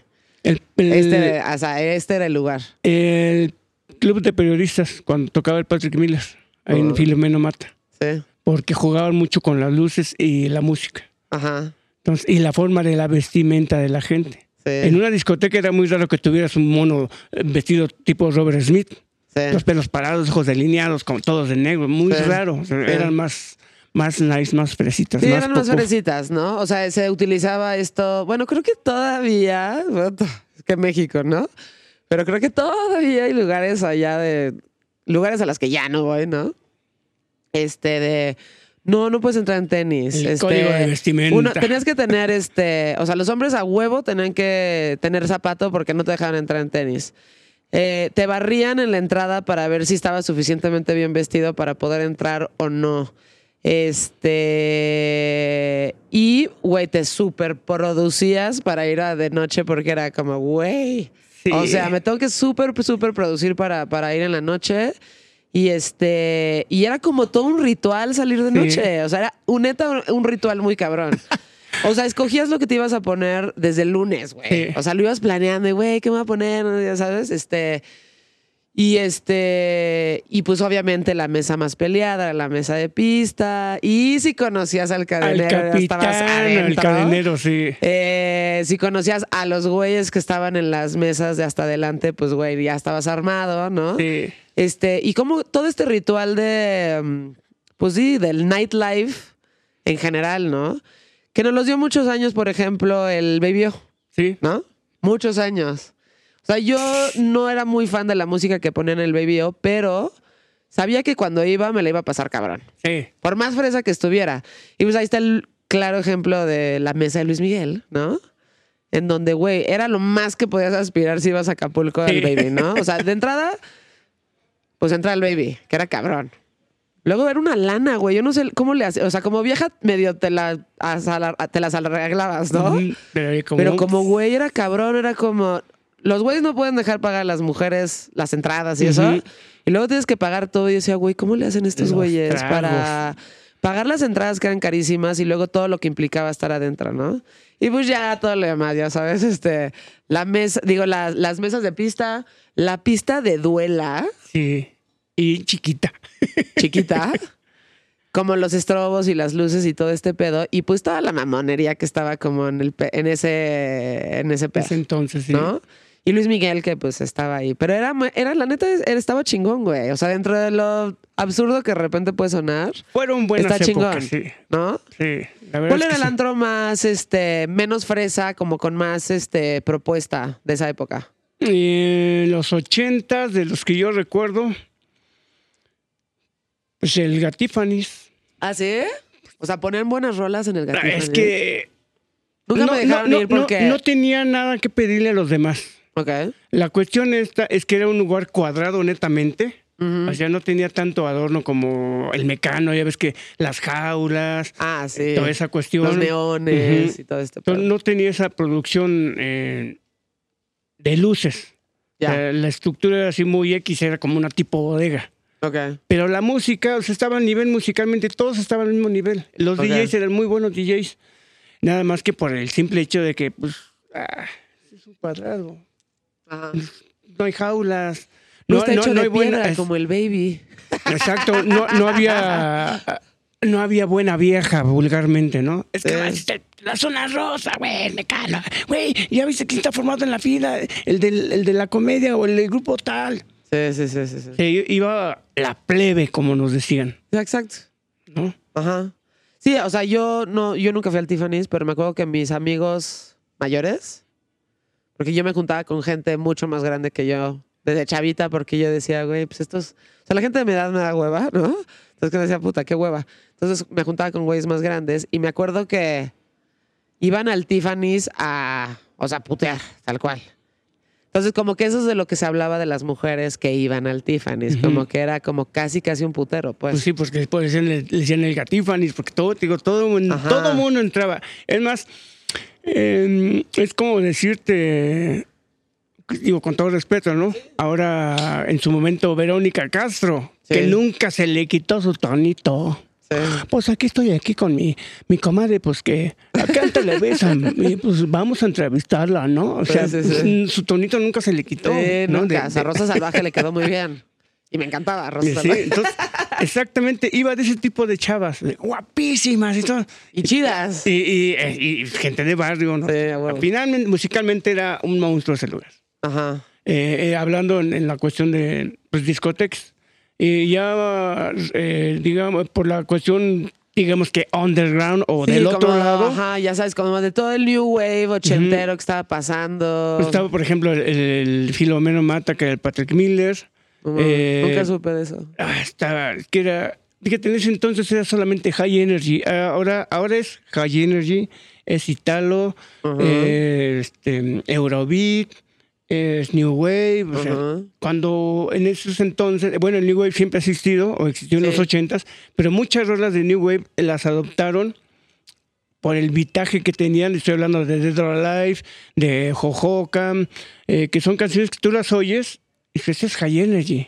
Ajá. Pero eran grupos de New Wave, de New Romantic, está, por ejemplo, estos otros de eh, Visage, Sí. una, banda está chido. Entonces, Sí. muchas rolas de, de esas las tocaban como High Energy por la velocidad que trabajaban y, y que iban acorde con las canciones de, de- de High Energy. Pero tipo, ¿había algún lugar en donde ponían Bauhaus o, o ¿qué The? Cure o este, como toda esta onda un poquito más, este, Ahí en el Patrick las ponían, así? en el Patrick las ponían pero como con, vi- con videos. Y una que otra rola las tocaban para bailar. Fuera de ahí, como después de que ya empecé yo a tocar, me quedé mucho tiempo en el salón, nueve años, y después hice mi sonido, iba a fiestas sociales. Eh, llámese el Dada X, el. Este otro, ¿cómo se llama? Se me, se me olvidó el nombre. El Uta. Ya no los conocí en sus, en sus inicios. El mismísimo Real Under también, que tiene sus años, tampoco Puta, los acaban de abrir el nuevo. Sí. Que ya tiene dos pisos. Ahora ya no, me- no solamente venden caguamas, sino que ya venden tragos fuertes. Sí, ya. ya. Está chido, la ir. neta. No, ya fui. Ah, ya. Sí, fui ya dos veces y el Real Under me parece una cosa chingoncísima. Pero la versión anterior Ah, estaba no, más también. chida. Sí, pero era de hueva. O sea, yo me puedo tomar una cheve, güey, pero no más. O sea, Ah, porque sí, te empanzonas. sí. Y como vieja estás ahí como pedorreándote, ya sabes. Ahí no mames. O sea, como que quieres un trago fuerte, ya sí, sabes. más coquetón porque Ajá. también ya, ya, ya, este, Entonces estás con tu pinche caguama ahí cargándola en todos lados, güey, tratando de mona, ¿no? Bailar bien este, de Pitch güey. Además la caguama te la vendían caliente, güey, o sea, como de no mames, güey, o sea, nada más, o sea, de que casi casi que estás tratando de contrabandearte un pinche mezcal ahí para ver si no, ya te ponía algo, ¿no? Y sí estaba muy chido, pero el de ahorita está, creo que más, está bien pinche lejos. Bueno, para mí, me queda lejos. El, el- el otro me quedaba al tiro. Sí, aquí de volada. Eh, pero este está un poco más lejos, pero tiene dos escenarios. Y el pedo de la gente que va al Real London me parece bien chingón. O sea, este pedo de diversidad me encanta, güey. Están los vampiros, están los arquetos, están este Sí, los monstruos, este, ya sabes, o sea, como que hay de todo. Y, y todo, todo el mundo va, va Y todo el mundo convive. Exacto. Y Va no a estás ahí sí. peluceando a la No, banda. la neta es que Exacto. no. Exacto. Sí. Y eso me parece bien chingón de no ir a pelucear, ¿no? Como de, pues ahí está ese güey, pues es muy su pedo si se Sí. quiere vestir así, güey. O sí, sea, exacto. y lo importante es que ponen música chida. Sí, ¿Ah? ya ves que yo, fíjate, yo tengo, yo creo que unos ocho o nueve años que estoy yendo a tocar ahí. No continuo, no cada ocho días, Ajá. pero sí he estado tocando. Yo recuerdo que la primera vez que fui, yo acostumbrado que Scorpio donde se para, ah, el Scorpio una foto, oye viejito una foto, sí. El día Sí. que entré yo al Londres, así como que, y todos en su mundo y así como que yo era un punto X, Sí, así. que una persona más. Ajá, así que. eh, eh, ya llegué. eh, eh, soy Scorpio, así. Oigan, este. Nadie va a querer una foto conmigo. ¿Están Exacto, sí. Me pasó como el, el, este. El meme que hicieron de, de John Travolta, ¿no? Que pues se queda así congelado y. ¿Qué pedo? Así, Sí, así me sentí. que está así de. ¿Y ahora? ¿Y ahora qué pedo? Así me sentí. Dije, bueno, pues ni modo. ¿Sí? No soy de aquí. Ajá. Pero cuando terminé de tocar, vieja, no manches. Así, como hormigas. Ah, sí. no manches, qué chingón tocaste. Y Qué ahí chingón. me empezaron a dar fechas. Ya. Entonces, y ahora que voy, ¿qué pasó, mi Scorpio? Ah, una fotito, una fotito. Ya es diferente. Pero de, de- de inicio, pues no. Igual que el Lord Fair, ¿no? Sí, Que es- es como el rey de la noche. Ándale, es, es una comunidad que ya todo el mundo se conoce. Llega alguien extraño, pues, ah, pues uno más. Bueno, Pero estuvo curioso esa vez. Y fíjate que también otro de los lugares así muy chidos era el Alfil Negro. Nunca llegué a ir, pero Ajá. se hacían buenos raves. Eh, cuando empezaba, ah, estaba el Alfil Negro, ay, el tanque había otro que se llamaba así, o le pusieron así por ermita. Eh, en los 90 ya la gente ya se vestía, bueno, yo me empecé a vestir plástico, le digo plástico, todo, todo de plástico, colores Sí. fluorescentes, Vinil. metálicos. Sí. Eh, me pintaba yo el cabello plateado. Iba yo a ese tipo de fiestas. Entonces Ajá. era un underground muy, muy chido. Y muchos lugares eh, y que se volvieron icónicos sobre este tipo de música. Claro. Qué que- raro, ¿no? Pero debería haber más, güey. No puede ser que nada más exista el Real London en México, güey. Pues sí, pero pues. O sea, haciendo Pues- música tan chingona, este. Que no hay más lugares. Aunque, pues ya nomás si se queda ahí, pues también está chido. Es o que es que vayan los vampiros y. ¿Estás de acuerdo que también ya la, la nueva generación ya, le va- ya no sabe de música? Y además, con, con todo respeto, ¿no? No, no, no digo que, son, que yo soy muy cabrón, pero me refiero a que no sabe de música porque lugares donde ha ido, o más bien no exploran Sí, no exploran. lugares donde puedan ir a escuchar buena música. Sí. Me tocó, por ejemplo, antes de que se dieran el Patrick Miller aquí en Mérida, eh, hacían sus viernes de setentas. Ajá. Al otro viernes, 80s y 90s. Al otro viernes, 80s, 90s y 2000s. Nah, ¿No? pues ya. O sea, va- variaban. O sea, cada viernes era diferente. Ajá. O, viernes de clásicos. Y de clásicos se ponía hasta el gorro porque era gente en- de mi generación. O sea, que Sí. ibas a escuchar High Energy o puro New Beat. Sí. Entonces, lo empiezan a descubrir la, la nueva generación. Sí. Pero les tocan las fiestas buenas, de noventas. Sí. Entonces empiezan a ir y me, me da curiosidad, más bien una vez estaba yo formado y, y llega una bolita así de chavo. Güey, es que por aquí está un antro, que hay un antro bien chingón, que la verdad, órale. Creo que es aquí, dice, pero está cerrado. Eran como las nueve y media. Ajá. Le digo, sí, sí es aquí. Le digo, lo abren como a las 10. Pero aquí pone, sí, el lugar está ya se los Ah, sí, sí es aquí, vamos a formarnos. Y en lo que estábamos platicando, llegó otra bolita de gente, pero ese día eran setentas, pero pura señora grande. A huevo. Sí, sí. 50, 50, 50 casi tirando a los 60, pero con un glamour, o sea, con gabardinas, aquí con peluches, y los chavillos se le quedaban viendo. No mames, ¿qué pudo con las doñitas? Sí. Y se van a ver cagadas bailando. Bien que me acuerdo. Sí. Ya, total, abrieron puertas, entramos todos, y ahí en el mire, los que nos conocemos, hacemos nuestras ruedas. Sí. Si no te conocen, pues no puedes entrar. Ese es algo malo, pero pues bueno. O sea, ¿no puedes entrar a, a- a una bailar al círculo? No, no. ¿Y ¿Y cómo no te te, conocen, bailar no, te sacan. No es mames. es ¿cómo te algo así muy elitista. Y, y digo yo, entre dije, pues qué ojetes, ¿no? Porque al final de cuentas, la O sea, gente ¿te va a dicen bailar. salte? Sí, no, no te sacan, sino ahora estás, tú te metes a bailar y, y alguien que esté ahí te, te saca No o te avienta. Neta. Y se mete y no bailas porque no bailas. Entonces yo me acuerdo Órale. que estaban, estaba en la rueda y estaban los chavos atrás de mí, no sé en qué momento se juntaron y estaban atrás de mí. Ah, pinche música, no, que estaba bien chido. Ah, es que pura música para viejitos. Ajá. Y ponen la de Daste, güey. Entonces, los que ya nos conocemos, bailas una rola tú con él y luego el que sigue no te hace señas de voy, voy. Ajá. Entonces empieza ru, y llega la señora esta con, con su gabardina así y abre así pista. Ajá. O sea, abriendo a los que estaban bailando y pues le dan el paso. Y ya no mames, ya la roquita, ¿cómo va a bailar? Y quita el- la gabardina y avienta la pata para arriba. así. No mames. Hasta arriba y hace el split. Ah, este güey, ah, y todo. "Güey, no mames! Y digo, no, espérate, compadre. Así empieza. Sí. Ven a bailar. Y se me dice, tú dices que estaba allá afuera. Es que, la- mira, es que aquí se maneja un viernes así, otro así, pero disfruta la música. Dice, no mames. Yo cuando vieron bailar a la señora, dice, no, hombre, mis respetos, dice. Y, y se volvieron nacidos los chamacos.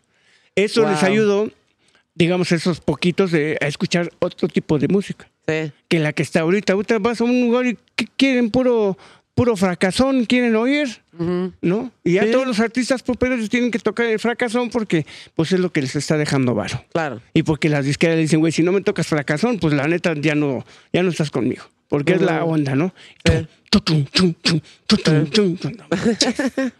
Wow, güey.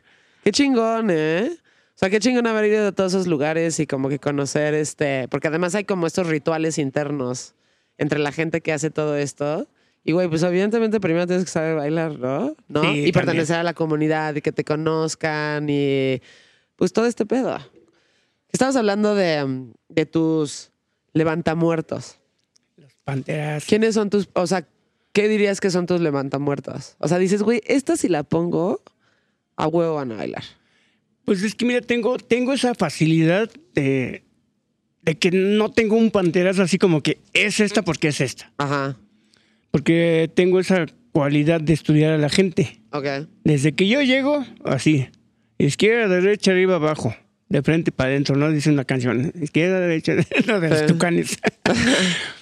Entonces, empiezo a tocar. No pasa nada. Segunda, tercera, cuarta, quinta rola. 10, 15, 20 minutos. Y nomás veo que nada. Alguna que yo meta con algún ritmo que lleve tamborcitos o algo así. Veo que empiezan así ya. ¿Y por dónde puedo empezar? Sí. Entonces, si no me funcionó el house, si no me funcionó, también es que son fiestas que, eh, sobre todo en, la- en las fiestas no tienes bronca, porque la gente sabe que ese pinche viejo me va a poner hasta el jabón de tapatío y lo voy a bailar, Sí, porque las fiestas sociales así soy. sí. Pero cuando son lugares así como que, güey, acabamos de ir a un lugar y queremos acá lo más chido de 80s, 90s, órale va. 80s, 90s, todo el mundo lo ubica. Ujú, Pero cuando son fiestas que ni idea tienen de qué vas a tocar, y a ti te contratan porque, ah, es que tú eres el de los videos y eres bien famosito, pues jálate. Toca lo tuyo. Sí. Entonces, para mí los panterazos ahorita pueden ser eh, las canciones, los remakes que están haciendo estos, por ejemplo, el monito este, el Bad Bunny, ¿no? Que sacó Ah, esta ya. de Ok. In the Ghetto. Ajá. La he tocado y ¡ah, qué buena! Oye, pero ¿qué horas empiezan? A ver, amigo, esta es la versión original. Sí, exacto. El fulanito agarró este pedacito Y los amplió. y hizo su canción. Sí, claro. Y así como esta, tengo esta otra que te- en cuanto se las ponga van a bailar, Exacto. ¿no? Entonces, eso es lo que hago. tomar las, las partes nuevas, entre comillas, de lo que está sonando con las versiones originales. Originales, Por eso te digo claro. que siempre me llevo a mi lado. Entonces yo no tengo así como que, ah, hoy viene una fiesta, a, no sé, a la doctores y yo sé que son bien rockerones y de repente bien fresones y les voy a meter. No, siempre me llevo mis lados B. Hay veces que ni siquiera los ocupo. Ajá. Bueno, es- sí, o sea, si no, si no los tienes que ocupar, pues este. ese está más chido. Sí, Porque le das propuesta nueva a, a lo que ya están acostumbrados a oír. exacto. Oye, ¿y cuántos viniles tienes? Más o menos. Poquitos, como unos tres mil, no son muchos. Tengo amigos Ah, bueno. que tienen treinta y tantos mil. Neta. Me invitan a su casa. Mira, viejito, que no, yo con tres mil me espanto. No, puta, pues ojalá así. yo tuviera como tres mil, o sea. Es que justo eso, o sea, independientemente de la edad en la que tenía, o sea, cuando me compré mi primer así disco, yo solita con mi propia lana, ya sabes que, ah, sí, es güey. Cuando me caía la lana, pues o sea, lo mismo, ¿no? O sea, como, pues, güey, ahora me voy a comprar este, ahora me voy a comp-". O sea, como que siento que lo mismo pasa en este momento de mi vida, ¿no? Que te quieres comprar todo, pero que nada más no puedes gastarte tampoco toda tu lana en, en puros viniles. Eh, pues vas escogiendo y pues obviamente vas ahí haciendo tu eh, colección. Tres mil es muchísimo, Sí, aún así. Y siguen ¿no? saliendo, caray. Sí, y siguen Y uno sin saliendo. dinero, Chihuahua. Y quieres comprar y comprar y comprar y pues, güey, no, nada más no te da. Pero bueno, tres mil es considerable, Sí. ¿no? sí y seguirás comprando para el resto Sí, de tu vida. Sí, yo sigo comprando discos. Me voy a las chácharas, de, a, las, a las tiendas de discos. Hay muchos grupos que están sacando sus reediciones o que nunca sacaron su vinil y apenas los van a sacar. Y pues está chido lo que. Porque muchos discos son dis- discos de culto, ya son bandas de culto que nunca sacaron un vinil y si lo Sí. sacaron, nomás sacaron, no sé, 200, 300 copias que se fueron en paz y nadie lo tiene. Entonces sacan un, una reedición y pues todo el mundo lo quiere y están bien peleadas, ¿no? Y son discos, como te digo, discos de culto, bandas de culto y canciones que la vas a poner y te dices, güey, qué buena Esa. banda. Sí. Y te la bailan o te la cantan. Sí, claro. Y, y los tocas todo el tiempo. O sea, de, de ahí agarras tus viniles, te vas a diferentes. Solamente tocas así, Sí, en vinil. sí, con vinil. Ya cuando me dicen, no, no podemos, no te... Tengo que hacer la talacha porque casi no, mi música no la tengo en digital. Entonces tengo que hacer la talacha. Sí. Y poner el disco y grabarlo y así estoy, así estoy. Vi que el otro día estabas en una, no sé si fiesta o lugar o no sé qué, que estabas poniendo este. Una rola que yo la estaba busca y busca y busca en vinil. Y la semana pasada justo fui a una tienda de, de discos y pues estaban todas las cosas nuevas, que hay un chingo, ¿no? Y de repente estaba como nada más el, el lugarcito donde está como todo lo viejo, ¿no? Entonces ya me empecé a meter las manos quietas. Y dije, Mm. no mames que está este pedo aquí, güey. ¿Cuánto cuesta esto? No importa. O sea, ahí está. Y ya por fin la, la compré. Y estabas como que en otro lugar, en otro La- país, y la gente no entendía, pero la rola es chingona. Ah, no, es aquí en la Doctores. Ah, el ¿sí? lugar se llama... Es que, esta, es que fíjate, este lugar se llama La Cañita. Ujú. Aforo de veintitantas personas. Ah, o sea, poquito. Si te pones a contar el video, no vas a ver más de 20 personas. Órale. Pero ve la fiestota que les armo. Sí. Ese lugar es de mm, Alihuahua y mm, esta. Ay, se me olvidó su nombre. Bueno, Alihuahua fue eh, eh, de las ultrasónicas. Ya. ¿no? Eh, tuvo, tuvo varios proyectos, eh, Cumbia Kings. Entonces, eh, no sé qué tenga que ver con Ana, Ana de la Reguera, creo que son hermanas o X. pero Entonces, ese lugar está muy visitado Sí. por todo el medio. Ya. eh, todo el medio este lésbico, así como artistas. Sí. Entonces de repente tú puedes ver, por ejemplo, la morenita que veías en, en el video, porque si te fijas, el video están todos cantando y así, Sí. pues nada más se mueven y, y- y de repente bajo y las manos y voltea a ver. Por eso fue lo que puse.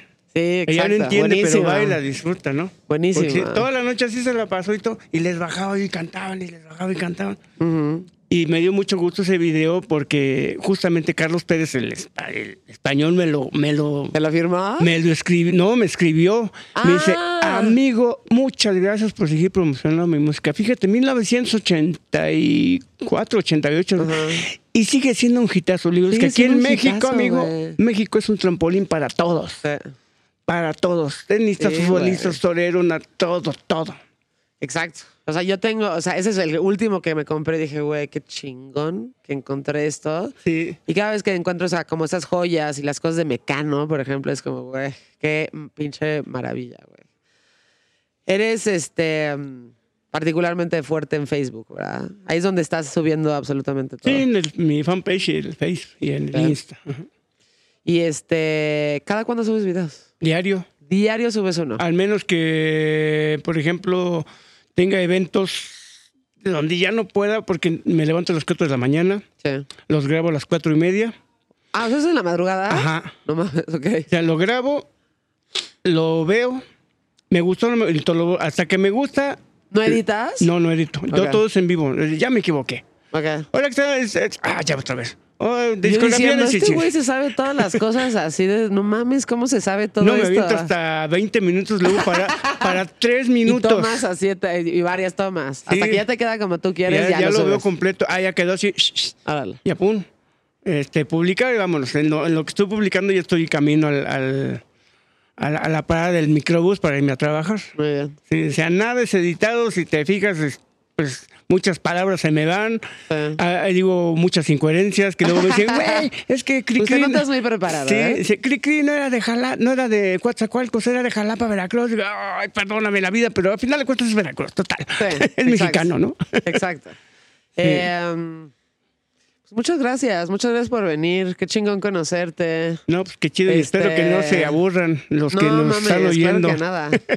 Ya de repente como que entrevistas a ciertas personas y entras en un trance y ya te veía la cabeza como grande, chiquito, de que estás así como viendo a una persona así de... Y ya nada más estás como ahí en la conversación y demás. Eh, pero qué interesante. Y muchas gracias por venir, güey. Qué chingón, este... Qué chingón que exista gente como tú ahí, como tan, este... es- de eso se trata, siento, ¿no? Sí, compartir la tiene- música. hacer- compartir la música hacer es algo importante. productivo. Fíjate que esto yo lo empecé a raíz de la pandemia. Sí. Eh, en las fiestas eh, de High Energy que empezaron a hacer últimamente, antes, dos, tres años antes de la pandemia, son fiestas familiares, Sí. donde puedes ir hasta con el perico, la abuelita, el tío, el sobrino, el recién nacido. Sí. Entonces, siempre me salía yo del, del, del círculo, Sí. ¿no? Ah, va a venir el viejo, el pinche Scorpio. No, es que güey, ese güey pone cumbias, que no manche. Es un evento de high, es un evento de 80, pues las cumbias son de 80, cabrones. Sí. Entonces ponía yo la música, güey, es que pon algo de high. Güey, llevas cuatro horas oyendo high, mira, la gente está bailando las cumbias, no manches. Sí, claro. Entonces siempre me salía, entonces, toda esa música la, la escuchó la chopa desde la panza. Entonces me Ah. las llevaba a los eventos, donde Ah. podía entrar, mi mujer y la niña me las llevaba, me las llevaba, me las llevaba. Entonces empezó a hacer sus canciones favoritas. Sí. Y un día ya estamos en la pandemia, me dicen, papá, ¿me puedes poner mi canción favorita? Sí. ¿Cuál? Esa que dice uno, dos, tres. Uno, dos, tres. Ah, ya sé. Saco un disco de 7 pulgadas y empezó, uno, oh, wow, tú, tres, wow. Pero así muy feo, ¿no? sí. Así hasta gangoso, ¿no? Sí. Esa no, que sabe qué. Es la misma, no, ¿cómo no? Mi mujer, oye, ponle su canción. En la época de la pandemia, muchos de los que estuvimos encerrados tuvimos conflictos maritales cañones. Sí. Entonces, eso fue uno de ellos. Ya bien enojado, saco el disco del rock y dice, ahí está tu canción, ya, carajo. Ajá. Y me uno, dos, ta, ta, y se pone a bailar como loca. Y digo, ay, esa digo, ¿qué onda con tu hija? Dice, más bien, ¿qué onda con tu música? ¿Qué canción tan fea le pusiste? Pues sí, pues es la que tengo. Y dije, a ver, déjala busco. Entonces me pongo a buscar en el internet. El Sam de Sand de Faramos. Eh, Ajá. Gully Bully, canción de 1960 y tantos, la versión original, que después los Rock and Dave, ta, ta, ta, ta, ta, y luego el grupo Los Inhumanos sacó y tal grupo, tal. Güey, te- tengo esos viniles que están aquí anunciados en internet y que los empiezo a sacar. Los voy a subir. Original y covers, pum. Exacto. Pues sí. Ay, también tengo esta otra canción. Y ese es el original y el cover. Y así me fui, me fui, me fui. me fui. A huevo. Un Qué bueno me que lo dice, hiciste. me dice un cuate, güey, no mames, no vas a, no vas a llegar a mucho. ¿Cuántos discos puedes tener? Ay. Repente llegué a las 100 presentaciones, me compraron un pastel. Un cuate de Puebla me mandó un pastel. Qué. Felicidades por Encontraste sí. un proyecto nuevo por medio de lo que te gustaba. No, y mucha aprovechando gente, eso. mucha gente me felicitaba.